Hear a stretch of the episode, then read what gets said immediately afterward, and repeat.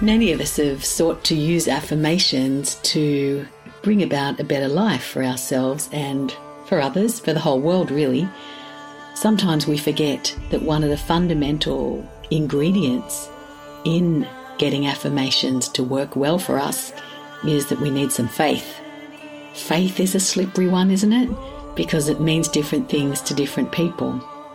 For me, it means having an awareness that the more beautiful world that my heart knows is possible is something I can aspire to, and that with faith I can lift into that. Faith gives me the opportunity to experience a world other than the one that I've habitually experienced to date. So try this affirmation this week. I walk across the bridge of faith to the life I yearn to make. I walk across the bridge of faith to the life I yearn to make. I walk across the bridge of faith to the life I yearn to make.